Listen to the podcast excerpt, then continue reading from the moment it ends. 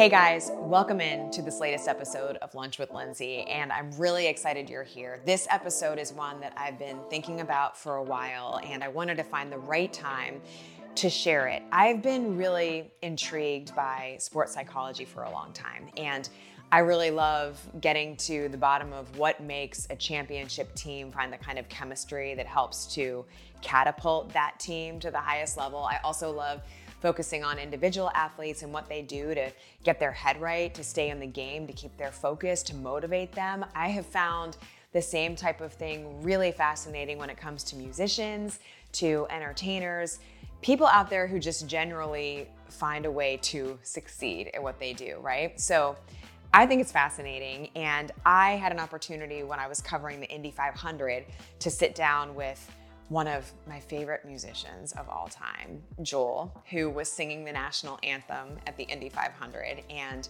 I'm not kidding, I probably listened to her music on repeat like for an entire decade. I love her stuff. I still I listen to her lullabies when my children were little. Um, but I paired Jewel in this conversation with IndyCar driver David Malukas, who's in his second full season with IndyCar. He was about to make his second start in the Indy 500. And he has a mental coach. He talks about it a lot. He's very open about it and about some of the battles that he had as a rookie.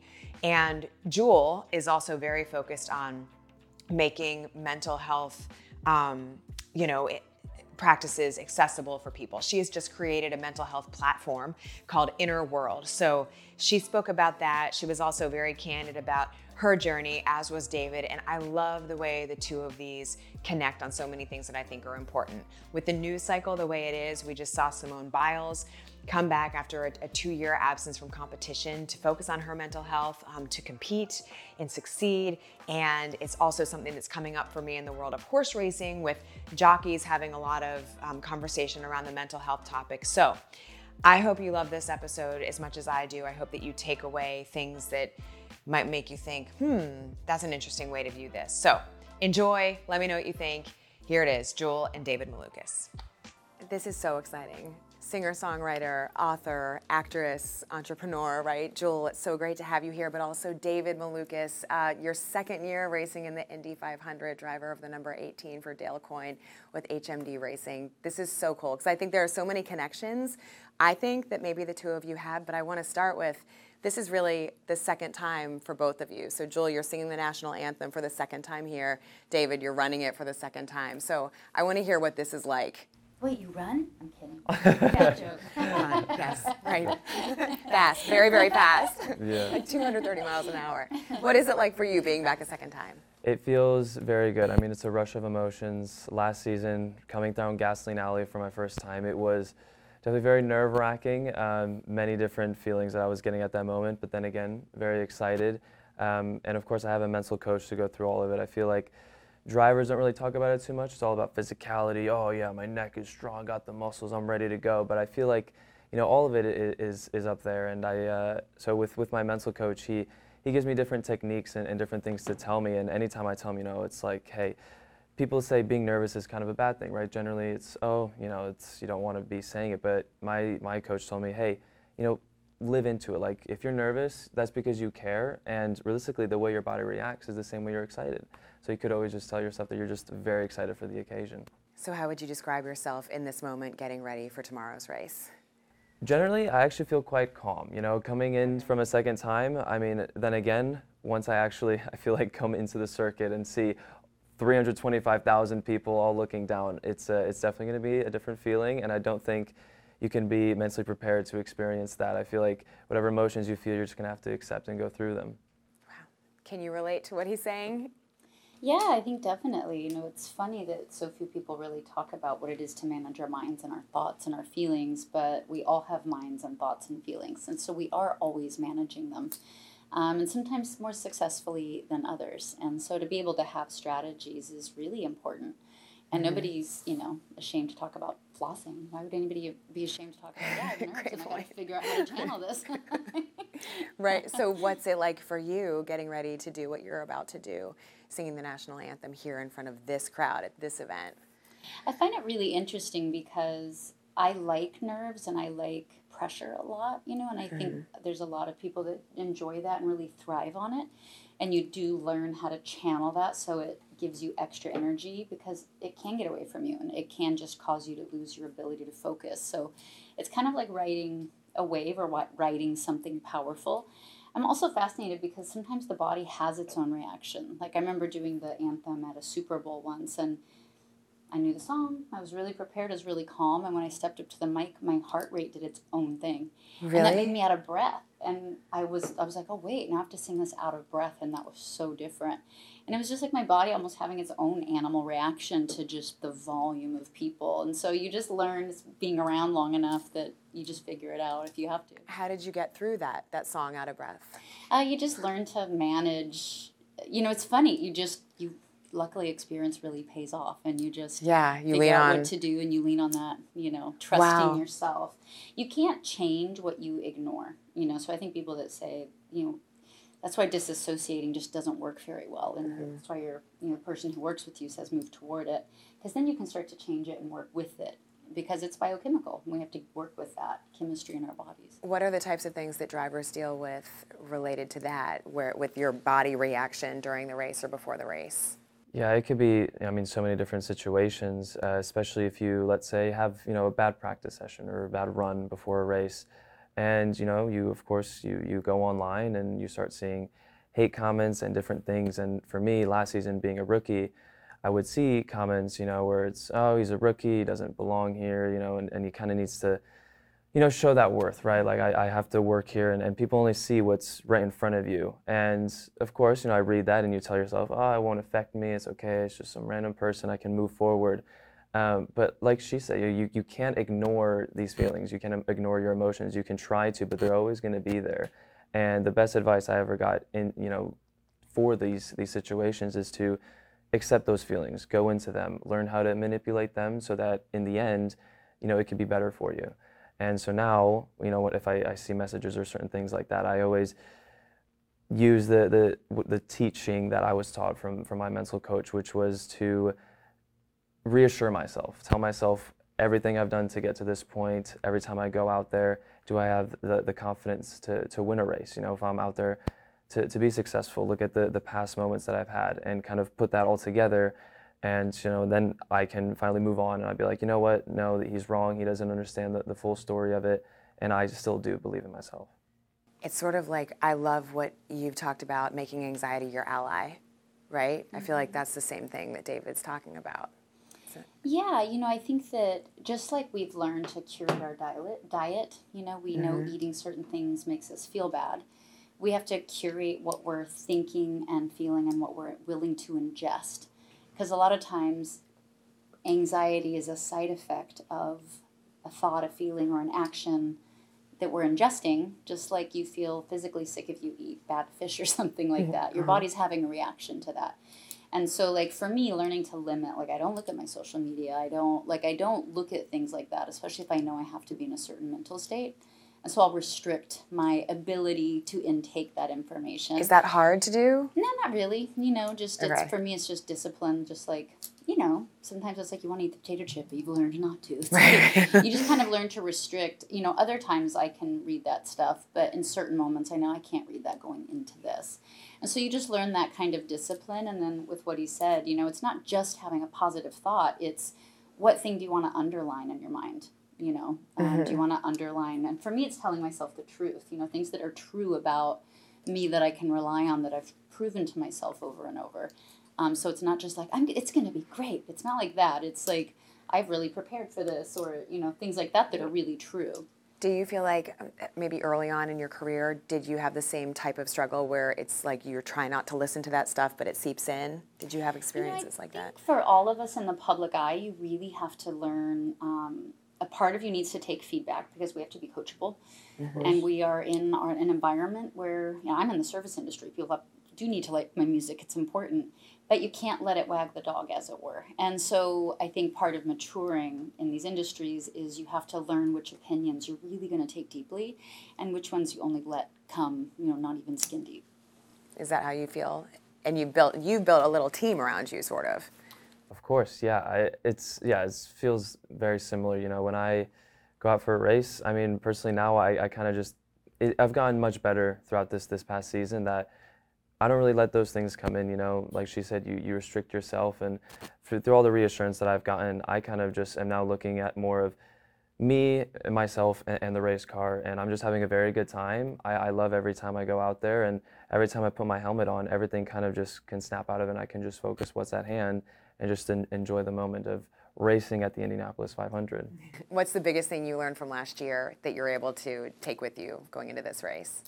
Oh, so many different things when it comes to, to driving and and from from outside, you know, talking with people and, and kind of getting settled. But I'd say the main thing, just the, the simplest thing for me, was that the race is very, very long and that very caught me off guard. I mean, whatever I thought was long, it was tenfold. Really? Yeah, I remember going on the radio. I'm like, okay, this is the last set, right? They're like, nope, we have four more stops. So, yeah, and I was out of water. It was a bit of a disaster. So I was kind of trying to, to make it to the end. It was a very long race, but uh, in the end, you know, we went through it. So this time I'm mentally going to be prepared it's a long one. Take my time with everything. How thirsty were you at the end? I was, yeah, I was very, very thirsty. I, actually, I couldn't even get out of the car. So when I came, when they came back, yeah, they had to actually pull me out and kind of help me out. And then uh, I sat, and of course, since we're going in a circle, once I got out, actually, I was very dizzy. So I was oh sitting with my head tilted a little bit to the left because if I went to the right, everything started to spin. So I was sitting there, all hunched over with water. It, yeah, it was uh, it was something I've never experienced before. And to join with camaraderie, I decided to sing every single verse of the national anthem extra long. you know, just just to because I feel for you guys, I want to be there. I think the crowd will absolutely love it. Um, Freewheeling woman, I would love to know. I, I I was reading about how you did that and what the process was behind it. Can you share a little bit about, I can't even talk. Can you share a little bit about that? Yeah, the new album's called Freewheeling Woman. It's the first album I've written from scratch. Um, historically, I've always had thousands of songs in my back catalog. And so I just picked songs. And instead of doing that this time, I really wanted it to be who I was now. You know, I'm 49 two days ago. And it's fun. It's fun for me to be my age in this business that isn't that kind to women. And I love my age. I love being this age. I love where I'm at with my talent. And so I wanted the whole album just reflect that. That's so cool. So what, what how did you do it? How did you make those songs? Was there a different technique that you used at all? It was actually really hard. It was a really psychological thing because I think there was this well, there was this voice in my head that's like, you should write a song back like that one. Or uh, this isn't like the song you wrote when you were 20 or mm-hmm. what will people think about this now? It was just like a much more psychologically difficult thing to get rid of a lot of and then things you know that don't help you at least in songwriting. Like i knew the chorus should come 30 seconds into a song. It's a dumb thing to think or know but it's a known thing in my industry. Mm-hmm. so learning to ignore those things and just get really raw again took me a while. I think i wrote 200 songs to get the 12 i like for this album. Wow. Wow. Yeah. That's, That's wild. And yeah. how many songs are in the, the final album? Twelve. wow. Yeah. Okay. That's oh my gosh. That's a lot oh of work. I fought okay. for it. So how did you choose the final twelve? the only 12 ones I liked. but that's also fascinating. I didn't realize that, and this is going to sound kind of simple, but I didn't understand that a lot of artists do that with back catalogs, just not being in that industry. Yeah. I didn't. I don't know if a lot of artists do. I just was always prolific, so I was just lucky. I never and write and write. write an album. Yeah. Wow, it's like your toolbox. What's in your toolbox of racing strategy? Oh boy, I mean, it, we thankfully have a whole team with me to, to all come to different conclusions.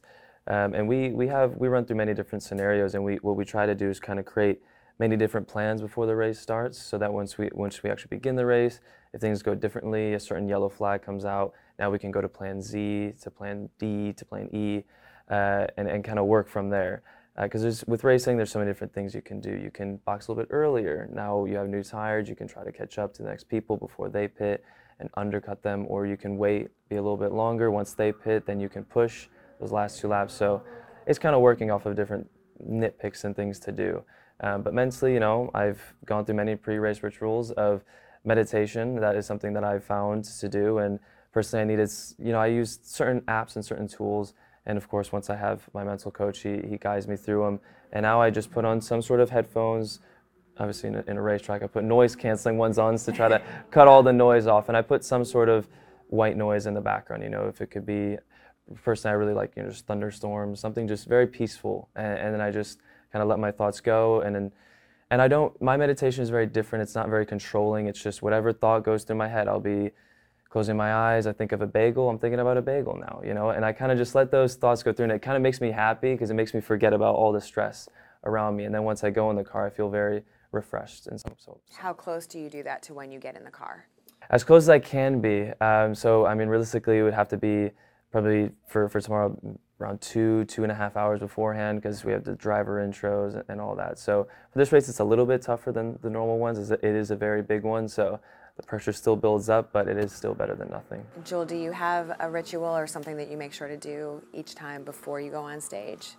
You know, what he was saying is there's a lot of science behind it in case mm-hmm. people don't know. Um, because a lot of people think meditation means you should have no thoughts, which is really hard. We have thoughts. And so every time you notice you're having a thought, that's actually the goal of meditation is just noticing it like oh i was thinking about a bagel that's actually a neurological bicep curl that helps you Okay. be present and the reason being present is so important is because that helps you be there to make a decision when you're not present or you catch something late you aren't going to be able to react as quickly as someone else and so it gives you a tremendous advantage uh, which is why we're doing so much i have a mental c- company and that's why Yeah. we train so many people to meditate is because you know there's also neurochemical response your blood pressure dilate you, you relax your blood, blood pressure lowers it's different like calming neurochemicals and so it really works mm-hmm. And it's so what you've created is called Inner World, yeah right? And it's a virtual mental health platform. yeah What more should we know about that? It sounds so helpful and impactful. Yeah. So Inner World is kind of between meditation, where you can learn to meditate on an app, and one-on-one therapy. And so what we do is you can come on through just your iPad or your iPhone. You can also use it in VR goggles, but you come in and there's a community of live people, and then we teach DBT and CBT skills. And Okay. so you could come in just for anxiety or just for social anxiety. So or cognitive just for behavioral. grief. Yeah. Yeah, and we teach skills in these sort of anonymous but group settings. Amazing. Yeah, That it's is- fun. that is very we really And- like it. And is the app you can find on anything, App Store, any, Yeah, any device, yeah, on any device, it's Inner World or Inner Dot World. and it's is it free? yeah, so it's a freemium platform, so Okay. free to join many classes and to come into the community. Uh, there's a live guide 24 hours a day, seven days a week.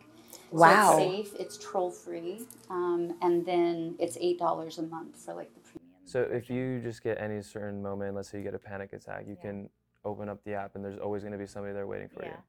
Yeah. Wow, that's Yeah. that's very cool. Yeah, and I wanted to be just affordable, real help. Um, and then again, based on these scientifically proven tools, we're also a clinical research platform. So again, anonymously, we do track outcomes to make sure that everybody's getting the benefit because results matter. We want people to feel better. Why were you so um, passionate about creating this? What was it that really sparked it? Not enough people have access to great mental health care. Um, right now, we're 500,000 therapists short in the country. And so, if people want to find a mental coach, it's hard. It's hard to find somebody that specializes that way or a therapist. And so, those are incredibly important things to have, but not everybody has access, and that's unacceptable. There are great tools that work, that can work at scale, that can work anonymously. And so, that's where I was focused. That's amazing.